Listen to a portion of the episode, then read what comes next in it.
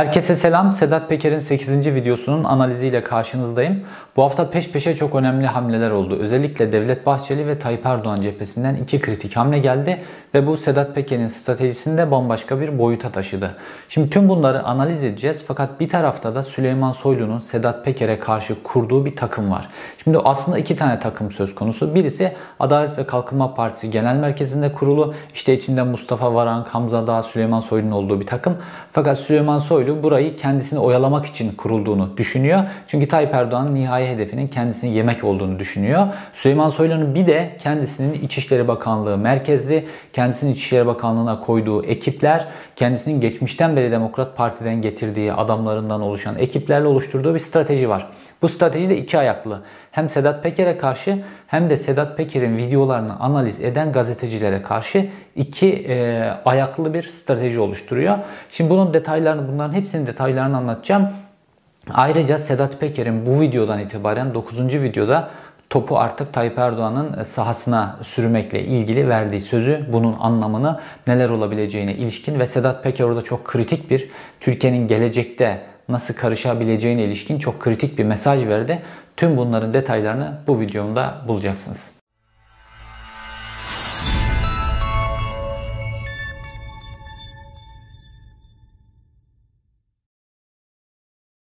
Önce Süleyman Soylu'nun takımından başlayalım. Süleyman Soylu'nun İçişleri Bakanlığı'ndaki takımıyla birlikte ortaya koyduğu iki tane strateji var.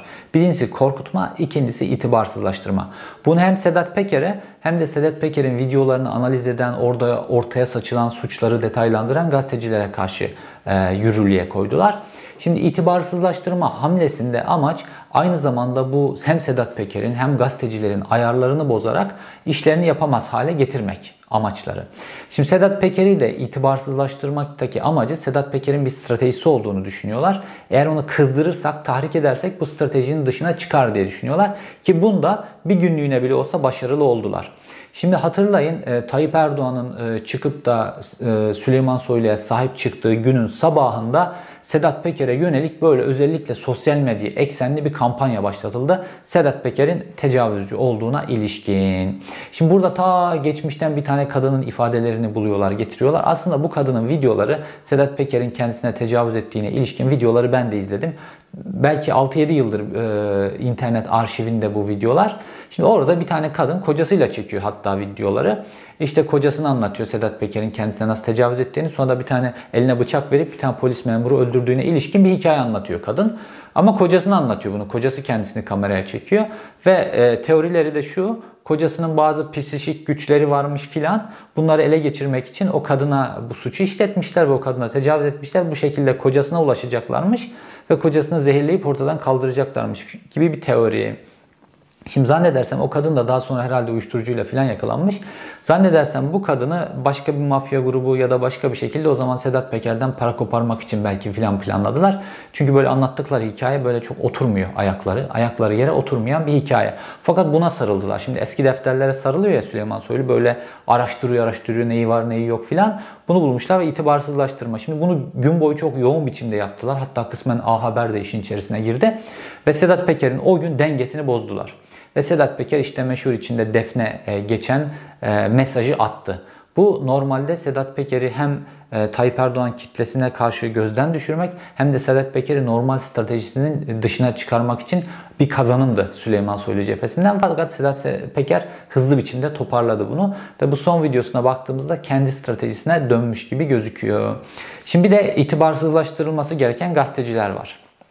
İşte onlarla ilgili çalışıyorlar.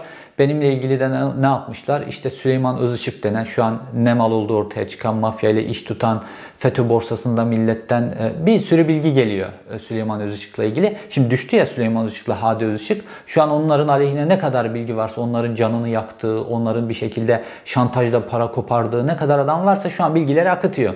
O bilgiler toparlanıyor e, şu an bir yerde.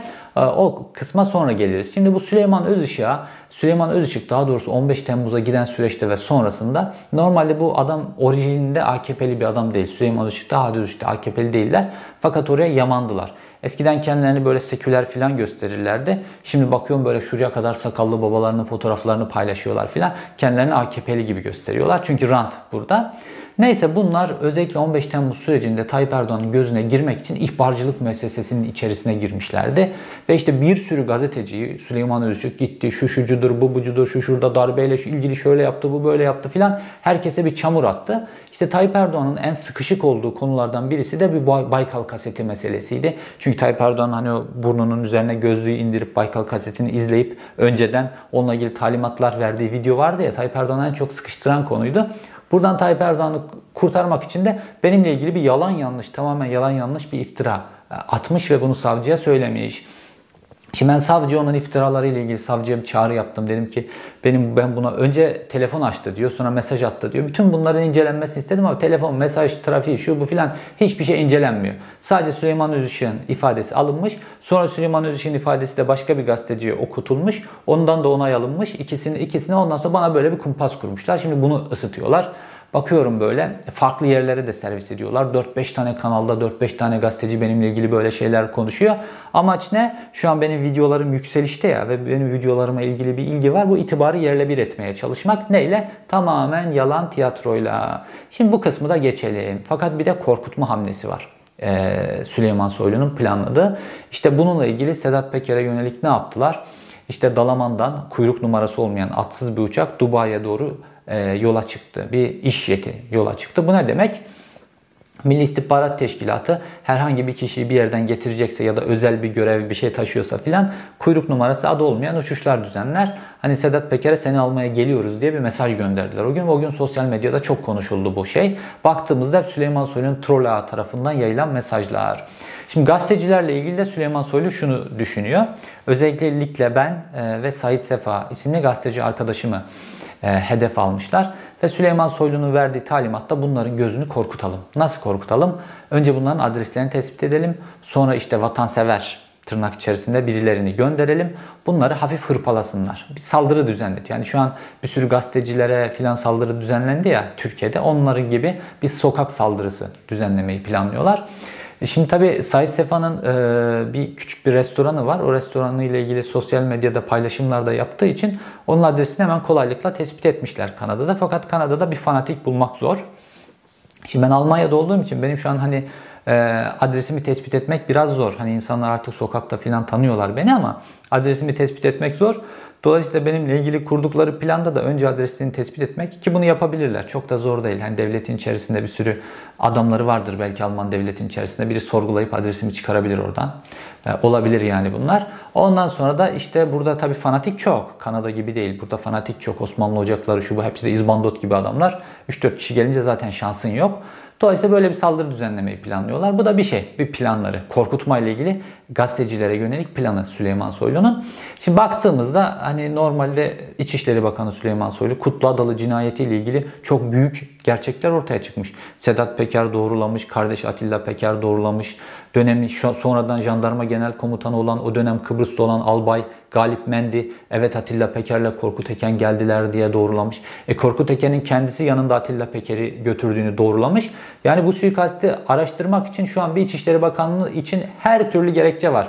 Ama bir gazeteci suikastini araştırmak yerine Süleyman Soylu başka gazetecileri dövdürmekle ilgili plan yapıyor. Bu da Türkiye Cumhuriyeti İçişleri Bakanlığı'nda koltuğunda oturan bir adamın geldiği seviyeyi göstermesi açısından son derece çarpıcı. Şimdi bu kısmı da geçelim.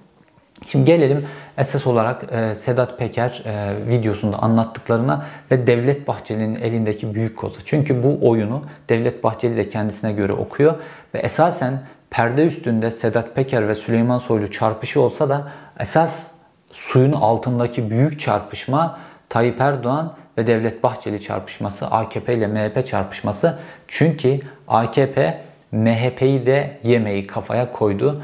Tıpkı Tayyip Erdoğan'ın bütün koalisyon ortakları işte geçmişte cemaatle koalisyon kurduğu cemaati yemek için bir sürü hamleler yaptı. O stratejinin benzerini şu an MHP uyguluyor. Daha sonra işte Kürtlerle bir koalisyon kurdu çözüm sürecinde. Sonra onların altını nasıl oydu? Bütün e, siyasi güçlerini e, yok etti filan. Onlarla ilgili planları var. Bu ikisini de uyguladıkları stratejileri şu an MHP uyguluyor. Fakat MHP de bunun farkında. MHP de kendi stratejisini uyguluyor. Bunların hepsine geleceğiz birazdan. Önce şu Sedat Peker'in 8. E, videosunda olayı getirdiği e, son boyuta ve verdiği bilgilerin detaylı analizine girelim. Geçtiğimiz günlerde Mete Yarar ki kendisi de eski bir askerdi şimdi analist diye e, televizyonlara çıkıyor. İlginç bir şey söyledi Sedat Peker'e karşı bir strateji olarak hükümete önerdi. Dedi ki psikolojik harekatta sözü geçerli olan insanların, kamuoyunu etkileyen insanların sesi kesilir. Önce psikolojik harekette bir biçimde etkisiz hale getirilirler. Dolayısıyla bunu hükümete önerdi Mete Yarar Sedat Peker'e karşı.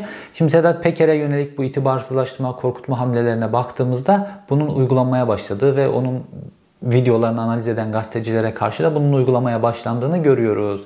Fakat Tayyip Erdoğan bunu daha bir üst boyuta taşıdı ve grup toplantısında doğrudan İçişleri Bakanı'na sahip çıktı ve dolayısıyla da Sedat Peker'in üzerine bir baskı oluşturdu. Şimdi şöyle düşünüyor Tayyip Erdoğan. Ben bir şekilde Süleyman Soylu'ya sahip çıktığımda artık Sedat Peker'in çünkü geldiği doz da Tayyip Erdoğan'ı rahatsız e, etmeye başladı. Bu dozun hemen altında yani 7. E, videodan önce Tayyip Erdoğan 6. video civarında Süleyman Soylu'yu yiyebileceğini düşünüyordu. Fakat bunu başaramadı Devlet Bahçeli nedeniyle. Dolayısıyla şimdi iş yavaş yavaş kendi cephesine de geldiği için artık Sedat Peker'i susturmaya çalışıyor Tayyip Erdoğan ve böyle açıktan sahip çıkarak Sedat Peker'in kendisinden korkacağını düşündü. İşte MİT var, elinin altında o var bu var korkacağını düşündü. Fakat bunu yaparken Süleyman Soylu'nun yaptığı şeyin aynısını yaptı. Süleyman Soylu nasıl böyle Sedat Peker'i tanımam etmem, ajan, mafya, şu bu filan dediyse şimdi Tayyip Erdoğan da sanki hiç Sedat Peker'i tanımıyormuş, sanki hiç Sedat Peker'le iş tutmamış, sanki hiç Sedat Peker'e bir şeyler yaptırmamış, hiçbir talimat vermemiş gibi öyle bir mafya lideri, suç örgütü lideri filan işte bunlarla iş tutan şöyle olur, böyle olur, buna karşı bakanımızın yanındayız gibi alırız, getiririz filan böyle gibi söylemler de bulundu. Yani bu Süleyman Soylu'nun söylemlerinin aynısı. Ve ajan, kelimesini kullandı. Şimdi böyle olunca bu Sedat Peker'e tabii çok dokundu ve Sedat Peker artık bu 8. videoyu şöyle isimlendirebiliriz. Tayyip Erdoğan dosyasının ön sözü. Bu 8. videoda Sedat Peker Tayyip Erdoğan dosyasının ön sözünü yazdı. Fakat bu ön sözden ileri gidip gitmeyeceği bu hafta içerisinde yaşanacak gelişmelere bağlı. Tayyip Erdoğan bunu ciddiye alıp Sedat Peker'le gerçekten bir pazarlık masasına mı oturacak? Bir noktaya mı gelecek? Yok böyle bir pazarlık kurulmayacak. Sedat Peker stratejisinden vazgeçmeyecek. Kendi söylediği gibi diki dikine gidecek mi? Ve dolayısıyla bu açtığı ön sözün içini dolduracak mı? Doldurup doldurmayacak mı? Bunu göreceğiz. Şimdi bu videoda Suriye silahları meselesine mesela girdi ama içini tam doldurmadı. Daha Suriye silahları ile ilgili daha tam konuşmadı. Bu konuşacak mı, bunları da anlatacak mı filan önümüzdeki videolardan itibaren göreceğiz. Bu haftaya esas olarak pazarlık haftası diyebiliriz. Şimdi geçen hafta başka pazarlıklar oldu. Geçen hafta ve öncesinde e, Tayyip Erdoğan Süleyman Soylu'nun artık yenebilecek kıvama geldiğini, çok itibarsızlaştığını gördü. Sedat Peker'in sayesinde sürpriz bir Allah'ın lütfu. Dolayısıyla da gidip Devlet Bahçeli'nin kapısını çaldı. Şimdi Süleyman Soylu iki kere e, birinde istifa e, veda konuşması yapmıştı. Birinde de açıkça istifa etmişti pandemide. İkisinde de Devlet Bahçeli'nin desteği sayesinde Tayyip Erdoğan bu istifaları kabul etmedi. O dönemki e, koalisyonun gücü, oy oranları falan bunu gerektiriyordu. Fakat şimdi MHP'nin oy oranları da düşmüş. Ondan sonra da Süleyman Soylu da böyle itibarsızlaşmış. Süleyman Soylu tam yeme zamanı Tayyip Erdoğan açısından ve Devlet Bahçeli'nin kapısını çaldı. Ne zaman? 18 Mayıs'ta. Fakat onun iki gün öncesinde Tayyip Erdoğan Süleyman Soylu ile baş başa bir görüşme yapmış ve bir noktaya getirmeye çalışmıştı Süleyman Soylu'yu görevden alma konusunda. İki gün sonra da Devlet Bahçeli ile konuştu, görüştü Çankaya Köşkü'nde ve Devlet Bahçeli'yi ikna etmeye çalıştı. Fakat Devlet Bahçeli ikna olmadığı gibi hatta kulislere göre Devlet Bahçeli Bahçeli erken seçim resti de çekmiş Tayyip Erdoğan'a karşı. Dolayısıyla Tayyip Devlet Bahçeli sonra çıktı açıkça Süleyman Soylu'yu savundu ve Tayyip Erdoğan da savunmak zorunda kaldı. Tayyip Erdoğan şimdilik şimdilik Süleyman Soylu'yu yemeği erteledi. Ne zamana kadar? Devlet Bahçeli ve MHP'yi de güçsüz duruma düşürene kadar. Şimdi Devlet Bahçeli Süleyman Soylu meselesini şöyle okuyor. Süleyman Soylu bizim için sarı öküz diyor. Sarı öküzü verirsek ondan sonra bütün sürü gider. Çünkü şöyle düşünüyor. Ee, Devlet Tayyip Erdoğan'ın ilk hedefi Süleyman Soylu, ondan sonraki hedefi MHP. Şimdi bunu da doğrulayan bazı gelişmeler var. Neler var bunlar? Aydın Ünal, eskiden Tayyip Erdoğan'ın konuşma metinlerini yazan bir adam. Şimdi Tayyip Erdoğan kimi hedef alırsa öncesinde Aydın Ünal bununla ilgili bazı psikolojik altyapı oluştururdu mesela. Mesela cemaatle Tayyip Erdoğan'ın arasının çok iyi gözüktüğü dönemlerde Aydın Ünal böyle cemaatin altını oyacak, cemaat e, yönelik kendi kitlesine, AKP tabanına yönelik hazırlık yazıları yazardı. Sonrasında işte Kürt sorununun sonuna doğru, çözüm sürecinin sonuna doğru da benzer şeyler oldu. Şimdi de Aydın Ünal geçen gün e, Ruşen Çakır'ın bir programına katıldı. Orada diyor ki Aslında bizim Adalet ve Kalkınma Partisi olarak yine tek başına %51 oy alabilecek potansiyel ve bunları yapabilecek hamle marjlarımız var. Fakat e, MHP ile olan ortaklık elimizi bağlıyor. Dolayısıyla yeterince özgür hamleler yapamıyoruz. Farklı kesimlere, farklı muhalif partilere, yeni koalisyon ortaklarına yönelik. Dolayısıyla bu MHP ile olan ortaklık elimizi bağlıyor diyor e, Aydın Ünal. Şimdi bu ne demek biliyor musunuz? Adalet ve Kalkınma Partisi'nin içinde MHP ile ortaklığı son vermek için bir hazırlık olduğunun işareti. Ve Tayyip Erdoğan şunu görüyor. MHP'nin oylarıyla birlikte oylar düştü MHP'nin. Kendi oyları da düştü. %51 bulama ihtimalleri yok. Dolayısıyla Tayyip Erdoğan'ın mantıklı bir stratejiyle, mantıklı bir hamleyle Milliyetçi Hareket Partisi'nden kurtulması lazım. Sonra yeni koalisyon ortakları arayışına girmesi lazım. Ya da e, yeniden iktidara gelebilecek Türkiye şartlarını oluşturması lazım. Şimdi bununla ilgili hazırlıklar. Bu şartlarla ilgili Sedat Peker çok kritik bir bilgi verdi. Şimdi bununla ilgili hazırlıklar yapılıyor. Mesela bu, bu hafta Milliyetçi Hareket Partisi'ne yönelik çok kritik bir hamle yaptı Tayyip Erdoğan. Şimdi Tayyip Erdoğan şöyle düşünüyor. MHP ile biz birbirimize gireceğiz. O zaman MHP ne yapabilir? İşte bir yargıdaki elemanlarını kullanabilir. Yargıda MHP güçlü. İki emniyetteki elemanlarını kullanabilir. Emniyette güçlü. Üç askeriyedeki askeriyedeki ordudaki elemanlarını kullanabilir. Şimdi yargı ile ilgili ilk hamlesini yaptı Tayyip Erdoğan. Yani bir taraftan koalisyon çok iyi, işte e, sanki başka koalisyon ortağı aramıyormuş gibi Meral Akşener'e yönelik açıkça tehdit sözleri söyledi grup toplantısında. E, bir taraftan Süleyman Soylu Devlet Bahçeli'nin istediği gibi sahip çıktı. Fakat alttan çok kritik bir hamle yaptı. Şimdi hakimler ve savcıların bütün atamaları, nerede görevlendirilecekleri falan ilgili bir kurul var Türkiye'de. Hakimler, Savcılar Kurulu. Bütün hakim ve savcılarla ilgili, dava dosyaları ile ilgili operasyon esasen buradan yürütülür. Ve oranın başkan vekili, e, başkanı doğal olarak Adalet Bakanı ama başkan vekili esas bütün işi yürütür. Başkan vekili Mehmet Yılmaz'dı.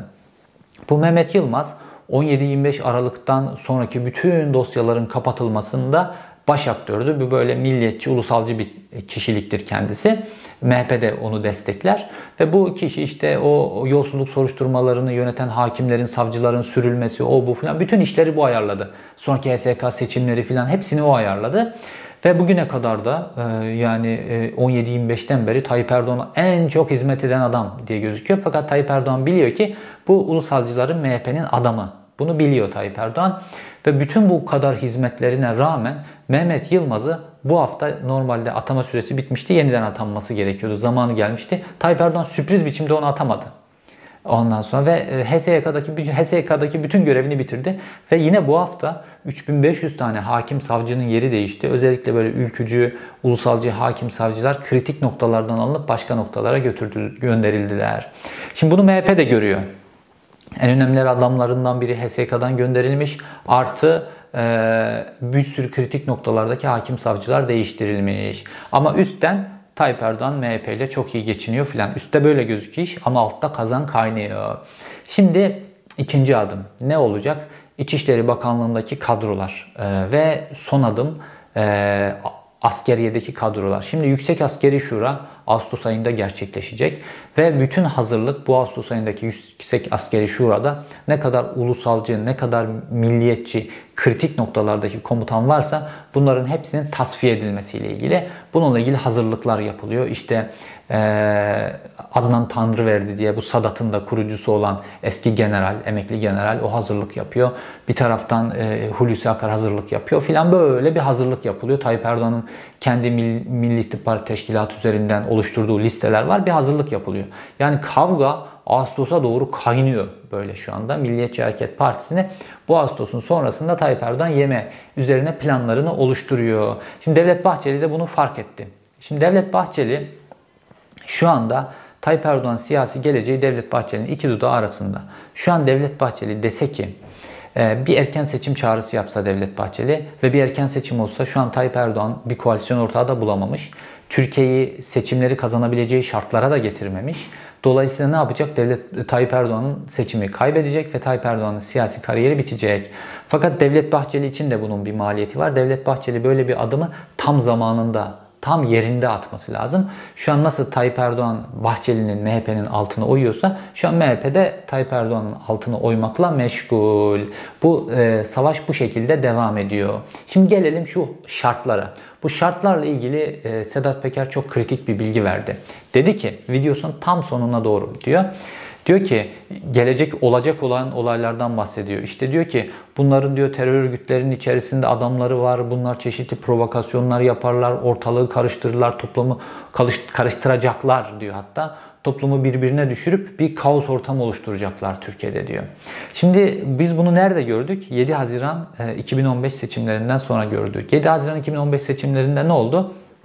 Tayyip Erdoğan tek başına iktidarı kaybetti ve bir koalisyon kurması lazımdı. Kiminle kuracaktı bu koalisyonu? Tek alternatif o dönem Cumhuriyet Halk Partisi'nin e, ile koalisyon kurması ve koalisyon görüşmeleri de oldu.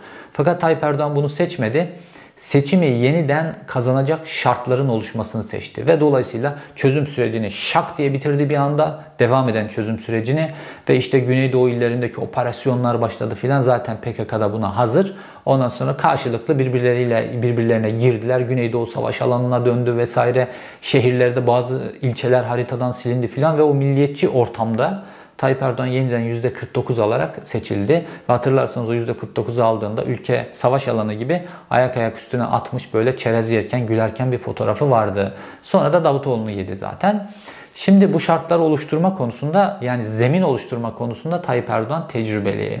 Şimdi Sedat Peker orada mesajı veriyor. Diyor ki Tayyip Erdoğan böyle bir zemin oluşturacak. Bu mesajı verdi açık açık ve benim de gördüğüm Tayyip Erdoğan Devlet Bahçeli ile olan MHP ile olan koalisyonunu bitirdiğinde alternatif koalisyon e, olarak sadece İyi Parti elde kalıyor. Fakat İyi Parti buna oldukça mesafeli duruyor. Ee, ve İyi Parti AKP ile koalisyon kurduğunda zaten AKP'den kaçıp İyi Parti'ye gelmiş olan, MHP'den kaçıp İyi Parti'ye gelmiş olan oylar da kaçabilir.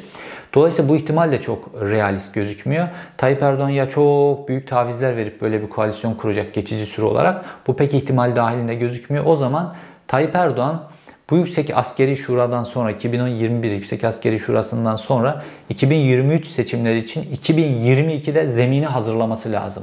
İşte bu da anlaşılan Sedat Peker'in de duyumlarını aldığı ortalığı acayip karıştıracak bir zemin planlaması yapıyor Tayyip Erdoğan. 2023 seçimlerine doğru bu Yüksek Askeri Şura'dan sonra bazı hamleler olacak. Er Milliyetçi Hareket Partisi kendi hamlelerini, kendi stratejilerini devreye sokmaz ise. Şimdi Sedat Peker bu videoda Tayyip Erdoğan'a çok açıkça bir mesaj verdi ve dedi ki 9. videom seninle ilgili olacak. Şimdi Süleyman Soylu Sedat Peker'le hiçbir ilgisi yokmuş gibi davranıyordu. Şimdi de Tayyip Erdoğan aynısını yapıyor. Fakat biz anlıyoruz ki Sedat Peker'in söylemlerinden hani şu son Sedat Peker cezaevinden tahliye olduktan sonra Tayyip Erdoğan Cumhurbaşkanı iken beraber fotoğraf filan verdi ya. Onun çok öncesinde ta Tayyip Erdoğan cezaevindeyken Sedat Peker bunu ziyarete gitmiş. Fakat Sedat Peker'in bu videosunda söylediği onun da öncesi var. Yani Tayyip Erdoğan'da bir, bir bakıma Tayyip Erdoğan'ın kariyerinin doğuşu Tayyip Erdoğan Kasımpaşa mafyasıdır aslına bakarsanız. Ve Tayyip Erdoğan'ın ilk e, Refah Partisi İstanbul İl Başkanlığı'nı kazandığı kongreye bakın. Sedat Peker anlatıyor ya Süleyman Soylu kongreyi kazanamıyordu. Hatta kongre salonuna giremiyordu. Ben adamlarını gönderdim. Kongreye çöktük. Kongreyi bastırdık. Ve Süleyman Soylu Mehmet Ağar'a karşı kongreyi kazanıp e, DYP genel başkanı seçildi. Diyor ya anlatıyor ya bunu e, Sedat Peker. Şimdi aynı şekilde Refah Partisi'nin o kongresinde Tayyip Erdoğan'ın il başkanı seçilme ihtimali yok. Hatta seçimleri ka- kaybetti aslına bakarsanız. Fakat adamlarıyla o kongreye çöktü. Özellikle oy sayım sürecinin üzerine o adamlarıyla Kasımpaşa'dan topladığı adamları işte şimdi yanında olan adamlar var ya Metin Külük işte bu Yeliz filan bu bunlar var ya bunlarla birlikte oraya çöktü. Kader Birliği oradan geliyor ve o seçim sonuçlarını değiştirdi. Bunu Böyle İslamcıları, İslamcıların geçmişini, Refah Partisi'nin geçmişini bilen kime anlatsanız bunu söyler. Silahlarla geldi bastı filan kongreye diye anlatırlar o kongreye. Dolayısıyla aynı kuşaktan geliyorlar ve muhtemelen Tayyip Erdoğan o Kasımpaşa mafyası olduğu süreçte Sedat Peker'le bir bağlantısı var. Muhtemelen Sedat Peker buna e, bir e, atıfta bulunuyor ve bu videoda 9. videoda anlaşılan bu bağları anlatacak. Fakat daha kritik bir şey yaptı. İlk ipucunu verdi. Ve bugüne kadar işte yolsuzluklar, vurgunlar, şunlar bunlar e, daha çok böyle sarayın dışındaki hadiseleri anlatırken bu sefer ilk defa sarayın içerisine girdi. Nereden? Suriye silahları meselesinden. Şimdi Suriye'de iki konu var. Şimdi önce Suriye meselesi Türkiye açısından, İslamcılar açısından şöyleydi. Biz ya büyürüz ya küçülürüz diye bir propaganda vardı o zaman Suriye Savaşı'nın ilk başladığı zamanlar. O da neydi? İşte Türkiye Suriye'de e, aktif rol almazsa, Suriye'de topraklarını büyütmezse bu işte ateş işte Irak'ta da devam eden ateş filan sonuçta Kürt sorunu da giderek büyüyor. Türkiye küçültecek bir noktaya gelir. Dolayısıyla bizim proaktif politika izlememiz lazım. Bunu SETA oluşturmuştu. Hükümetin düşünce kuruluşu ve bunu sürekli tekrarlıyorlardı. Ve bu şekilde bizi Suriye Savaşı'na Türkiye'yi soktular. Sonra ne oldu? Bir süre sonra savaş ekonomisini keşfettiler. Şimdi savaşın olduğu yerde para var. Şimdi nasıl o e, Sedat Peker Mehmet Ağarları filan anlatıyor ya derin devletin o kısmını. Şimdi Güneydoğu'da istikrarsız bir ortam lazım. PKK ile çatışma lazım filan orası çatışma ortamında olacak ki güvenlik güçlerinin filan kontrolünde olacak ki onlar bu eroin ticaretini Afganistan, İran merkezli eroin ticaretini kontrol altına e, alsınlar. İran yazılmış diye bir önceki videoda Sedat Peker arkasına. Bunun için o lazım. Şimdi Tayyip Erdoğan da görüyor. Güneydoğu'daki çatışma ortamı derin devletin bu kısmını, Mehmet Ağarlar vesaire o kısmını bu eroin ticareti üzerinden besliyor. O zaman da kendi besin kaynaklarını oluşturdu. Nerede? Suriye'deki çatışma üzerinden. Şimdi savaş ekonomisi çok önemli. Şimdi Suriye'de bir petrol kuyuları var bir sürü. O petrolü ne yapıyor? İşte El Nusra'dır, IŞİD'dir. Esad'ın kontrolünden almışlar. Satıyorlar kaçak petrol ve ucuz petrol. Hatta o dünyanın büyük afilli petrol kuruluşları var ya böyle benzin istasyonlarını gördüğünüz yabancı meşeni. Onlar bile o petrollerden aldılar. El Nusra'nın IŞİD'in petrolü olduğunu hiç umursamadılar. Ucuz petrol. Aldılar tankerlerle o petrolleri aldılar. Bu ticarette de Berat Albayrak'ın, enerjici Berat Albayrak'ın rolü var tabii ki. Birincisi bu petrol. E, petrol parası böyle oluk oluk El Nusra'ya akıyor. IŞİD'e akıyor. Bunlar ne olacak? Bunların silah ihtiyacı var. O zaman bunlara silahları astronomik fiyatlarla satabilirsiniz. Hatta anlatıyor ya şimdi işte bazı kişiler çıktı. Mesela şu an Ukrayna'da olan eski özel kuvvetler mensubu var. Diyor ki ben konteyner dolusu para gördüm diyor. Konteynerla e, El Nusra para gönderiyor Türkiye. Neyin karşılığı? Bu tırlar dolusu gönderilen silahların karşılığı. Şimdi Sedat Peker de bir bu silahlara atıf yapıyor. Orada kritik bir bilgi veriyor. Diyor ki MİT tırları yakalandıktan sonra deyip geçiyor.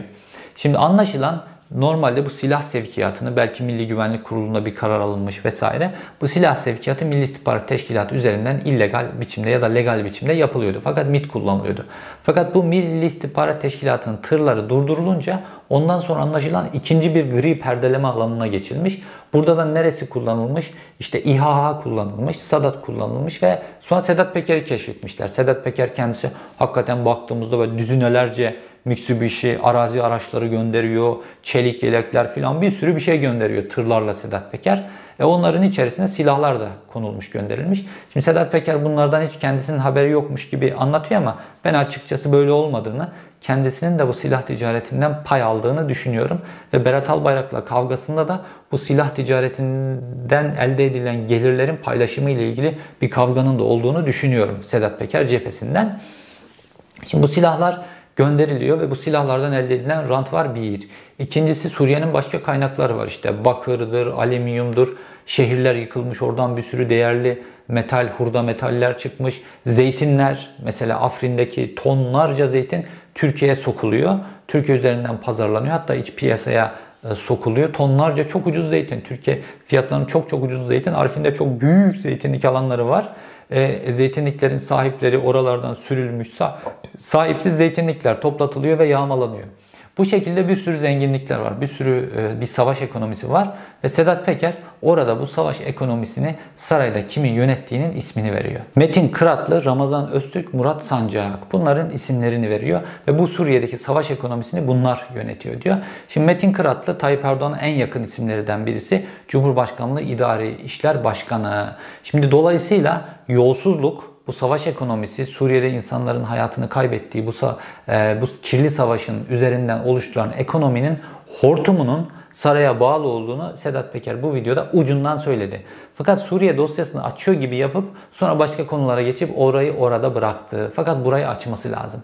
Yani bu silah sevkiyatı, MİT silah e, tırları yakalandıktan sonra bu gri alanlar üzerinden Sadat, e, ondan sonra İHH ve kendi üzerinden. Ki hatırlayın Tayyip Erdoğan'la Sedat Peker'in o verdiği fotoğrafta Tayyip Erdoğan var, Sedat Peker var, yanında İHH başkanı var ve bu İHH Suriye'deki bu insani yardım taşıyan en önemli kuruluş diye biliniyor. Oradaki o üçgen onun eksik parça Sadat. Onu da şimdi Sedat Peker açıkladı. Demek ki orada bir dörtgen kurulmuş ve silah ticareti bu dörtgen üzerinden yapılmış. Burada milyarlarca dolarlık bir milyarlarca dolarlık bir paradan bahsediyoruz. Sedat Peker'in bunu açması lazım bir. Ondan sonra Sedat Peker'in Tayyip Erdoğan'la mazisini açması aynı zamanda Tayyip Erdoğan'ın derin devletle ilişkisini anlamamız açısından da son derece kritik olacak. Daha önce Tayyip Erdoğan'ın derin devletle ilişkisiyle ilgili bir video yapmıştım. Orada çok ilginç bağlantılar anlatmıştım. Yani öyle Tayyip Erdoğan da basit böyle İslamcıların içinden geldi de sonradan güç kazandı böyle oldu falan değil. Derin devletin toplumu farklı kesimlerin hepsinin içerisinde kolu var. İslamcılar içerisinde de kolu var. Dolayısıyla Tayyip Erdoğan'la o derin devletin ilişkisini anlayabilmemiz bizim o Tayyip Erdoğan'ın hikayesinin tamamını anlayabilmemiz açısından da son derece kritik olacak. Peker'in bu videoda Tayyip Erdoğan'la ilgili anlattığı en önemli ikinci konu Katar meselesi. Şimdi orada Filistin meselesini anlatırken dedi ki beni eleştiriyorlar Filistin meselesine çok girmedim diye. Ama burada bir realist olalım, gerçekçi olalım. E, Filistin'e niye SİHA'lı, e, SİHA'ları göndermiyorsunuz? Silahlı insansız hava araçlarından niye göndermiyorsunuz? Türkiye'nin yüzlerce var. Gönderin Filistin kendini savunsun İsrail'e karşı. Yok gönderilmiyor. Ama diyor siz onları Azerbaycan'a gönderdiniz, Katar'a gönderdiniz. Niye? Azerbaycan'da Sokar'la olan ortaklığı var Tayyip Erdoğan'ın. Oradan gelen milyarlarca dolar para var. E Katar'da büyük fonlar, büyük bankalar var ki daha önce Sedat Peker e, buna vurgu yapmıştı. Katar'dan Türkiye'ye bazı paralar geliyor. Bu paralarla Türkiye'de bazı şeyler satın alınıyor. Aslında bu para Katar'ın parası değil. Türkiye'den Katar'a götürülen, orada gizlenen o paralar getirilerek Türkiye'deki değerler satın alınıyor diye bunu bir şekilde geçirmişti Sedat Peker önceki videolarında. Fakat burada biraz daha açtı. Diyor ki Katar'a siz asker gönderdiniz. Ee, ondan sonra orada bir askeri birlik kurdunuz diyor. Bunların hepsini neden yaptınız? Katar'la ticari ilişkileriniz var. Şimdi burada önemli bir konu daha ortaya çıkıyor. Tayyip Erdoğan'ın Türk Silahlı Kuvvetleri'ni kendi ekonomik çıkarları için kullanma konusu. Şimdi baktığımızda işte e, normalde Tayyip Erdoğan böyle Azerbaycan'da Karadağ için filan öyle bir riske girmez. Ama Sokar'la ilişkisi nedeniyle yani Tayyip Erdoğan'ı göbekten bağladıkları zaman Türk Silahlı Kuvvetleri'ni orada kullandırdı. Şimdi Libya'da Libya'da da işte çok büyük rant var. Orada özellikle oranın yeniden inşa edilmesiyle ilgili bir rant var. Libya'ya Türk Silahlı Kuvvetlerini gönderdi. Baktığımızda Türkiye oradan bir şey kazanmadı. Hani BP'nin ondan sonra Shell orada bir sürü petrol anlaşmaları filan her şeyleri var ve petrol parasını kazanıyor. Ee, o Türkiye böyle bir para kazanmadı. Ne yaptı? Bu beşli çete diye daha önce videosunu yapmıştım. O müteahhitler götürüldü ve o müteahhitler para kazanacak. O müteahhitlerden bazıları da Tayyip Erdoğan'ın paravanı. Dolayısıyla Tayyip Erdoğan'ın cebi de olacak. Türkiye'nin kazandığı bir şey yok ama ne oldu? Türk Silahlı Kuvvetlerinden insanlar oraya gittiler. Milli İstihbarat Teşkilatı'ndan insanlar oraya gittiler. Bunlar şehit oldular, hayatlarını kaybettiler. Ve Tayyip Erdoğan Suriye'de de bu benzer şekilde oluyor. Katar'da da Türk Silahlı Kuvvetleri oraya bir askeri üs kurdu. Ondan sonra ona bir sürü para harcanıyor bu askeri üsse. Ne oldu? Ee, Türk Silahlı Kuvvetleri kendini riske atıyor. Türk devletinin parası harcanıyor. Fakat Katar'da dönen şey Tayyip Erdoğan'ın rantı. Şimdi Sedat Peker bunu anlatıyor esas olarak ve demek istiyor ki siz diyor Türk Silahlı Kuvvetleri'ni kendi siyasi çıkarlarınız, kendi ekonomik çıkarlarınız için kullanıyorsunuz. Burada Türk Silahlı Kuvvetleri personeli, Milli İstihbarat Teşkilatı personeli şehit oluyor. Fakat sizin cebiniz doluyor. Şimdi o benim Nokta dergisinde yaptığım kapak vardı ya Tayyip Erdoğan'ın şehit cenazeleriyle selfie çektiği kapak. Şehit cenazeleri Tayyip Erdoğan'ı mutlu ediyor. Niye? Çünkü cepleri doluyor. Şimdi Sedat Peker bu konunun kapağını açmış oldu. Pandora'nın kutusu. Bu konunun da kapağını açmış oldu. Bunları ne kadar derinleştirecek? Çünkü şunu görüyoruz. Sedat Peker artık kabul edelim etmeyelim çok en güçlü muhalif figüre dönüştü Türkiye'de. Türkiye'nin şu an en etkili şahsiyeti bu videolarıyla. Muhalefetin tamamını peşine takmış durumda ve muhalefetin tamamından güçlü. Ve bu da ne demek? Sedat Peker'e oluk oluk oluk bilgi akıyor demek. Dosttan, düşmandan.